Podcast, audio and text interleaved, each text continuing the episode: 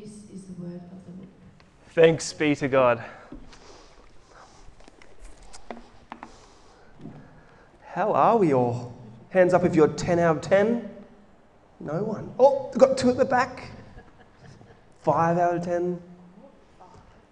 Two. Eight. I think I'm about an eight today. Well, it's good to be here, friends. And I know, I know that many of you have already messaged me saying all the things that Laurie has said about me.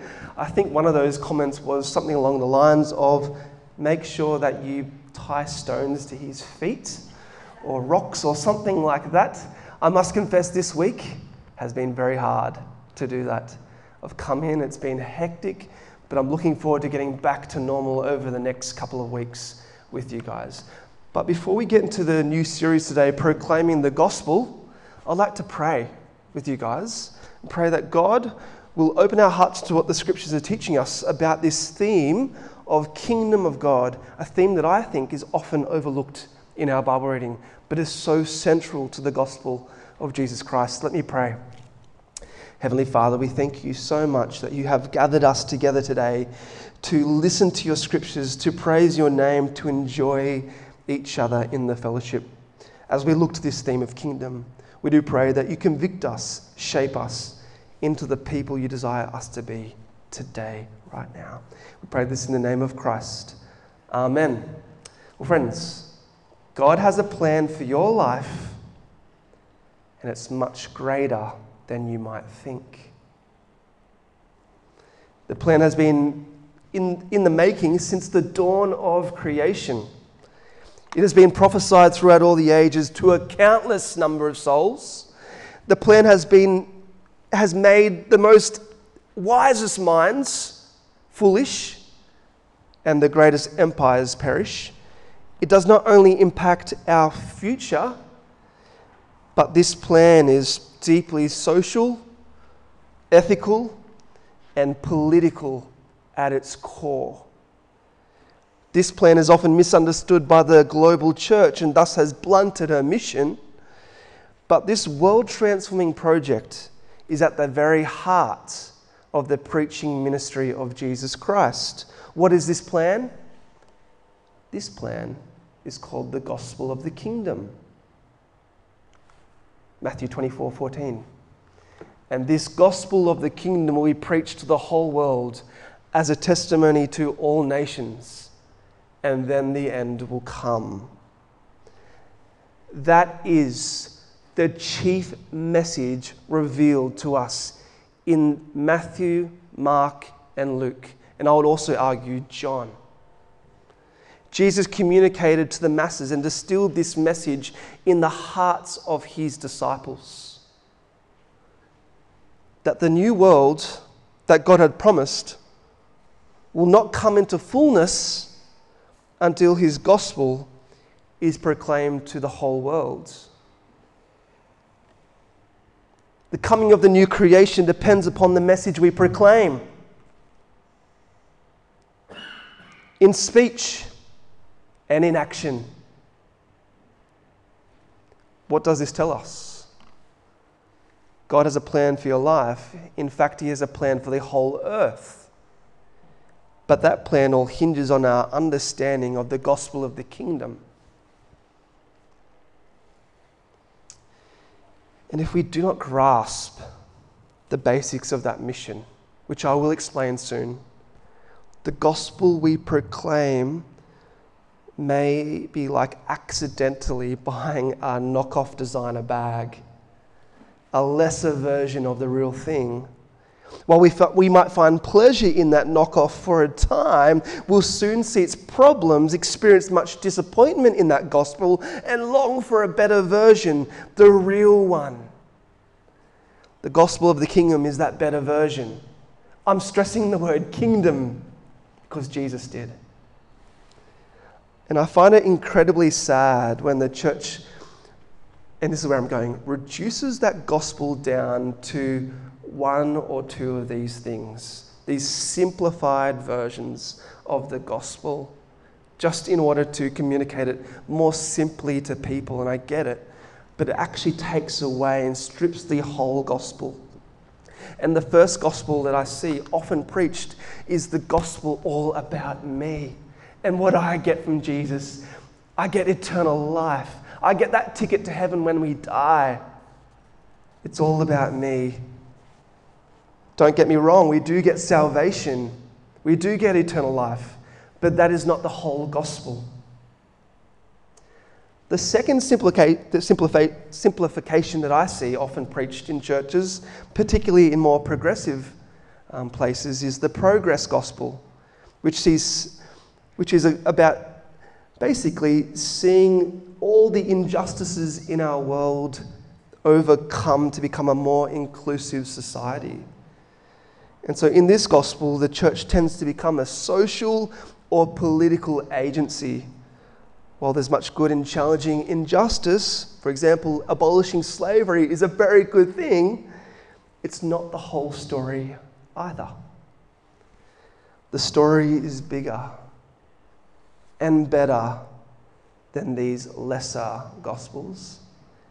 It has always been on the forefront of real and tangible world transformation. And so the key thing we learn about this kingdom is that it is near. It was once at a distance, but as Jesus started preaching, it came near. Matthew fifteen. The time has come, Jesus said. The kingdom of God is near. Repent and believe the good news. I'd like to give some context for this verse from Mark. In Mark, we read that Isaiah had prophesied, prepare the way for the Lord, make straight paths for him.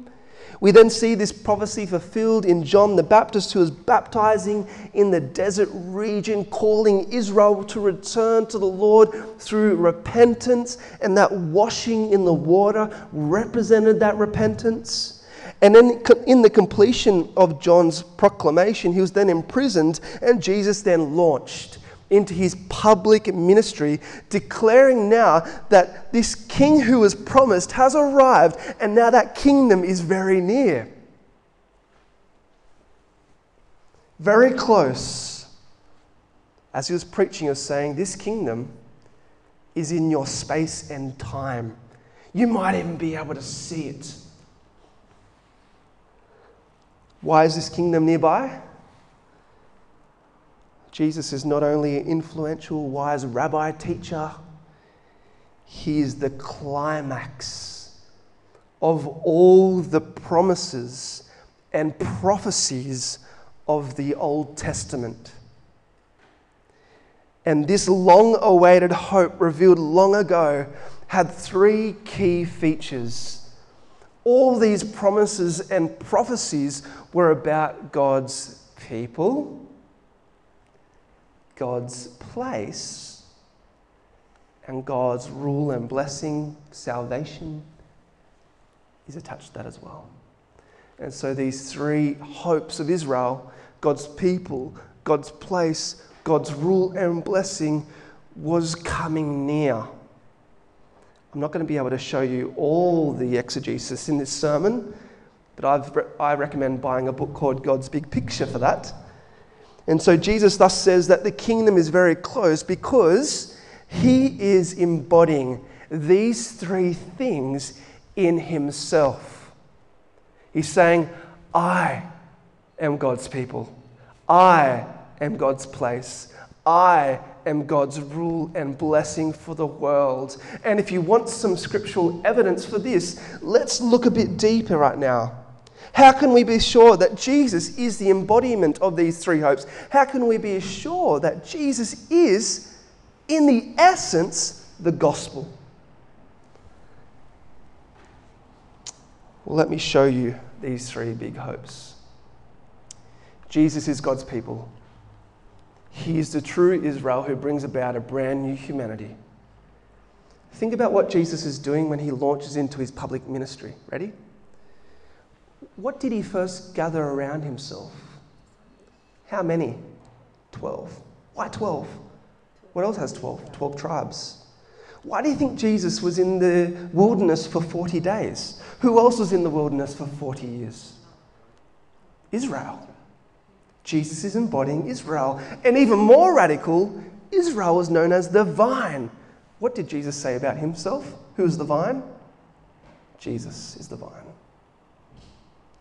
We can also look a bit deeper here. We see Paul saying Jesus is the new Adam, the better Adam, the start of a new humanity. And so when we look to Jesus, we see a whole new people launching, a whole new humanity launching in Jesus. Jesus is also God's place. He is the true God who invites us into the real presence of God. The scriptures teach us that the first Adam enjoyed God's presence in the garden. And then later on, the, the, the Israelites enjoyed God's presence in the tabernacle in temple. What does Jesus say about himself? He says that he is the T, the temple. He also says in First John, well, First John, sorry, not First John, John tells us that he tabernacled when he entered into the world among us. Jesus is also God's place because that's where God's presence is found. Jesus says, come to me and you will come to who? The Father, God.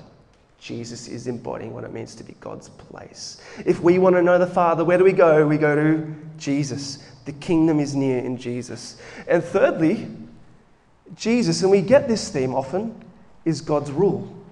He's the new king who leads us and offers us eternal rest. The hope of Israel was that a king, a Messiah, would come. And from the very beginning of Mark's gospel, we see that Jesus is the Christ, the king, the promised Messiah who has come, who John the Baptist was preparing the way for. And in John's gospel, he says, come to me, all who are weary, and I will give you rest.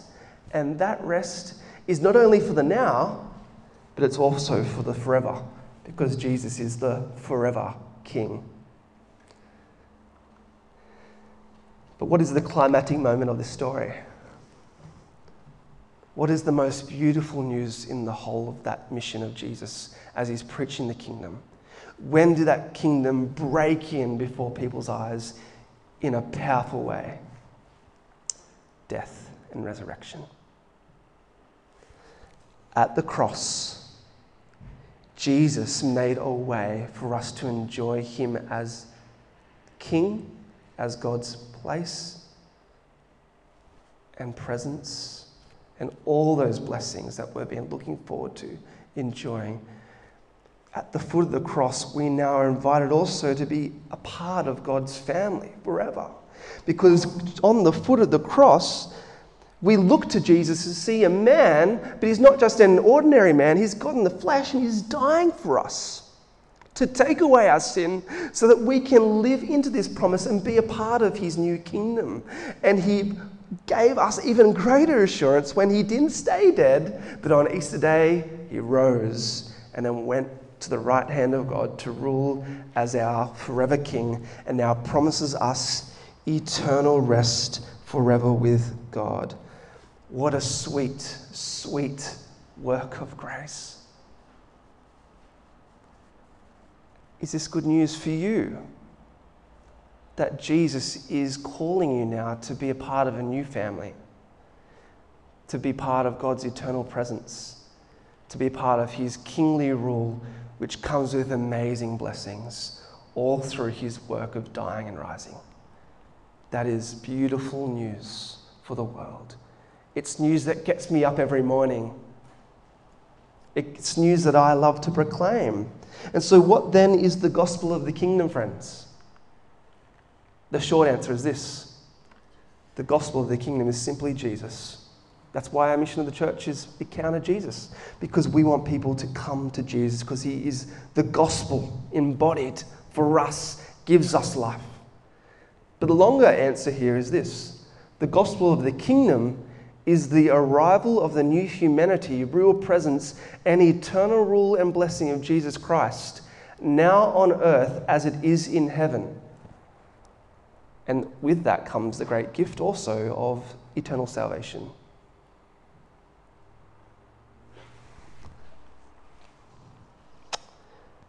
Does this gospel excite you?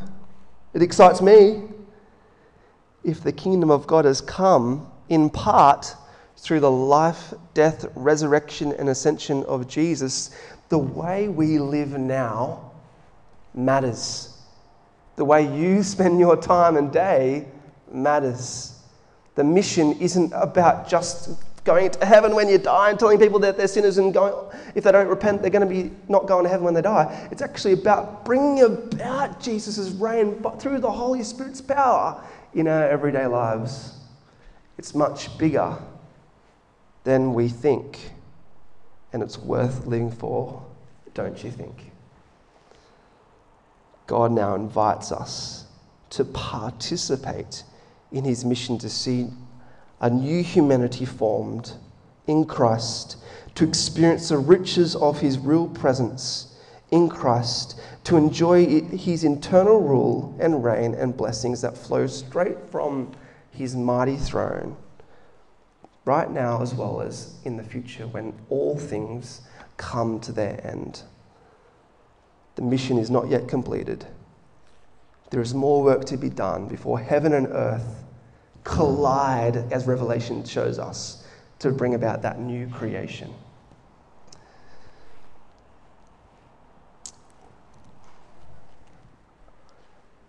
I remember when I was teaching scripture to a bunch of teenagers in Cameron Avenue High School. We were wrestling with this theme of Jesus being the new Adam in scripture. We looked at the old Adam, how he failed, but then we looked through past, as we were looking through Genesis, we looked beyond it and discovered, oh, what does it then mean that Jesus is this new Adam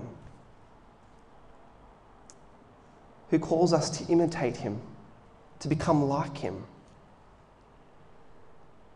The students were beginning to realize that the gospel that they heard about, if you repent and believe and turn to Jesus and you'll be saved and that's it, you can live your the life the way you want now, wasn't satisfying them anymore. They wanted to have a gospel that impacted the here and now. And as they grabbed hold of that gospel, they were more energized to see their friends, neighborhoods come to the realization that the perfect human Jesus has been revealed and we can now be now a part of seeing his kingdom break into our world. And that not only looked like proclaiming the good news of salvation in Christ, but also caring holistically for the community around them. Broken teenagers, sitting with them, caring for all their needs. Seeing the kingdom of love break into the world.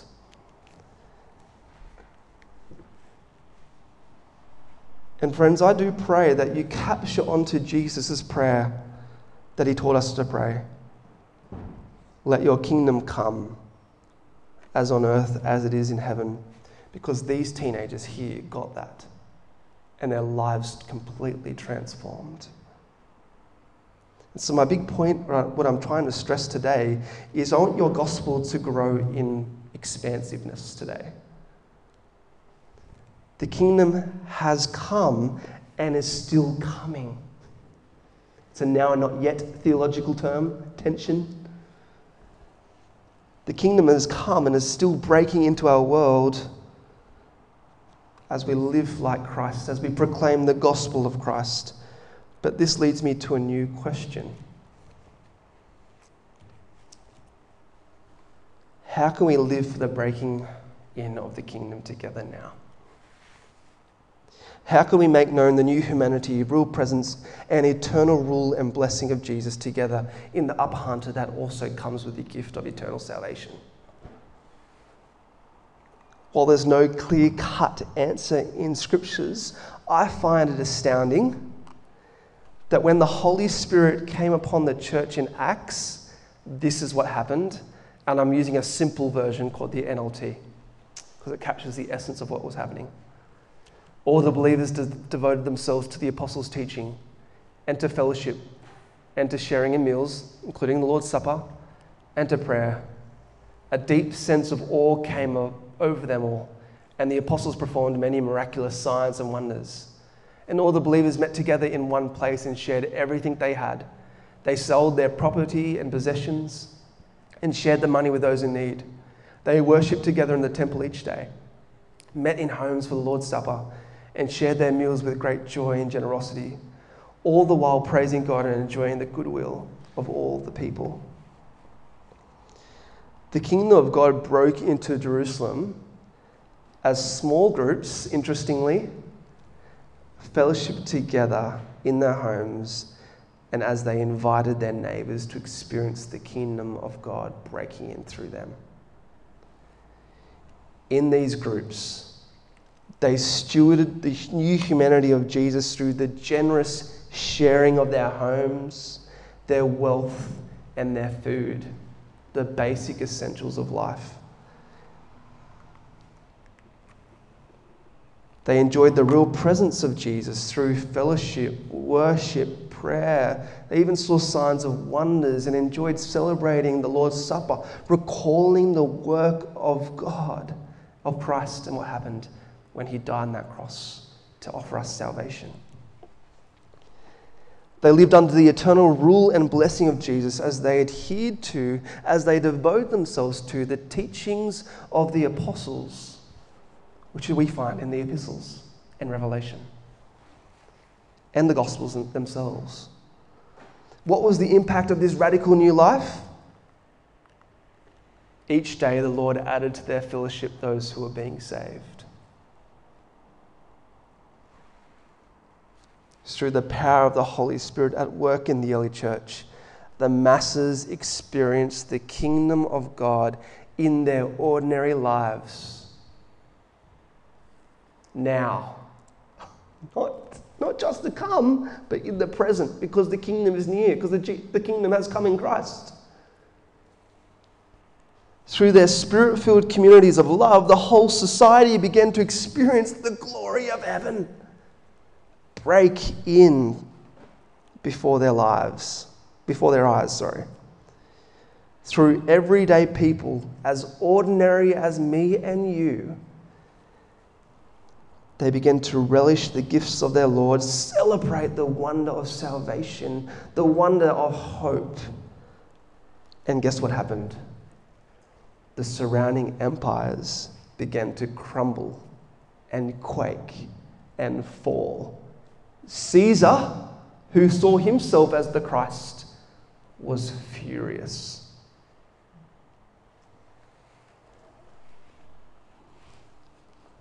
But what good news this is for us. God actually cares about the world he created. He wants to see heaven on earth. Through the preaching of the kingdom, the earth is being renewed, reordered, and recreated. And note that this does not, this does restorative work. Sorry, let me re- re- rephrase this. This restorative work does not depend upon a brilliant strategy or being culturally savvy. No stylish hipster with killer flat whites, and I like flat whites, or preachers in sneakers. I'm not wearing them today, but there you go. Or having Bieber on, you know, the, the quick line to dial can lead us to the coming of this kingdom. It does not come through modern marketing, culture war tactics, or innovative business methods. Well, these are all helpful in moderation, don't get me wrong. Hear this glorious truth, friends. The kingdom comes when the Spirit of Jesus brings us together, often in small groups, to proclaim his real presence, steward his new humanity, and live under his eternal reign and blessing together forever.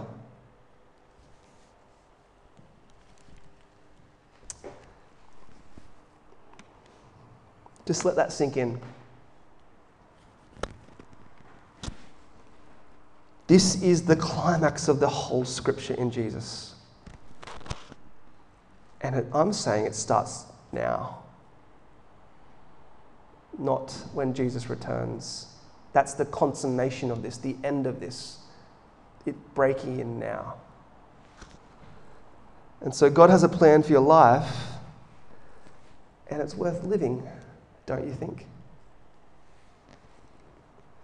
Friends, if you're being convicted today and would like to make that next step in your kingdom journey, I have spoken a lot about small groups today, and I really like to stress the fact that new life groups are forming in our community. And they're trying to live out this Acts two vision together, not just to have a Bible study, but actually think about what it doesn't mean for us to be a new humanity in Christ, to enjoy the presence of Jesus, to live under his mighty rule as we look at the scriptures. For those interested, we have three new groups forming. There's one in Muswellbrook, one in Seder with Julie and Nigel. There's even one at Marywall. Did I say that right? Marywall. There's also three in Scone. I'm moving mine to the Caravan Park. There's one at Margaret Wicks's. Where does yours meet, Margaret? Um, in Seder somewhere. Seder as well, yeah. And that's a women's group. There's one at John Scully's house as well. And also there's one online with Kerry Cook. And that's a Walla Looma, kind of Gundy Moon and flat group that meet online for an hour. I would like to really stress that this is important to our vision as a church moving forward, being in community together and thinking about mission in our everyday lives. Because I do believe God works through remnants, small groups, twelve disciples to reach the whole world. And I'd love for you to be a part of that. Because the way in which I'm writing the studies is really to live out this kingdom identity. And this week, I've got printed booklets at the back there. We're going to be looking at the simple truth of what it looks like for us to receive the kingdom, like little children. I'm going to be praying like little children. And I'm going to ask you to really draw close to God like little children, because that is the way in which we receive the good news of Jesus. Which the climatic moment of that story is the cross and resurrection. So as we go out today, I'd like you to grab a copy, if, unless you've got an online copy that can be found on our website. And I'd really love for you to explore what it looks like for you and your families to live out this kingdom identity, because God has a plan. And it's better than you think. Let me pray. Father, we come to you now like little children. Our lives are messy. We strive to have a non-messy life, but the reality is it's difficult. We do pray that we come before you now with simplicity, with sentences that are not fully structured together but are meaningful. As we approach your throne now, Lord, we do pray that we can see Jesus and what he's did, he's done for us. We thank you for his life, his death, his resurrection that welcomes us into this new way of being human, where we can enjoy your presence, live under your rule, and live into the hope of eternal life that you have promised us. Lord, this gospel is huge, but it's the way in which you're changing this world. And we do pray that we live in obedience to you under the good reign of Jesus for our whole lives. We pray this in the name of Christ. Amen.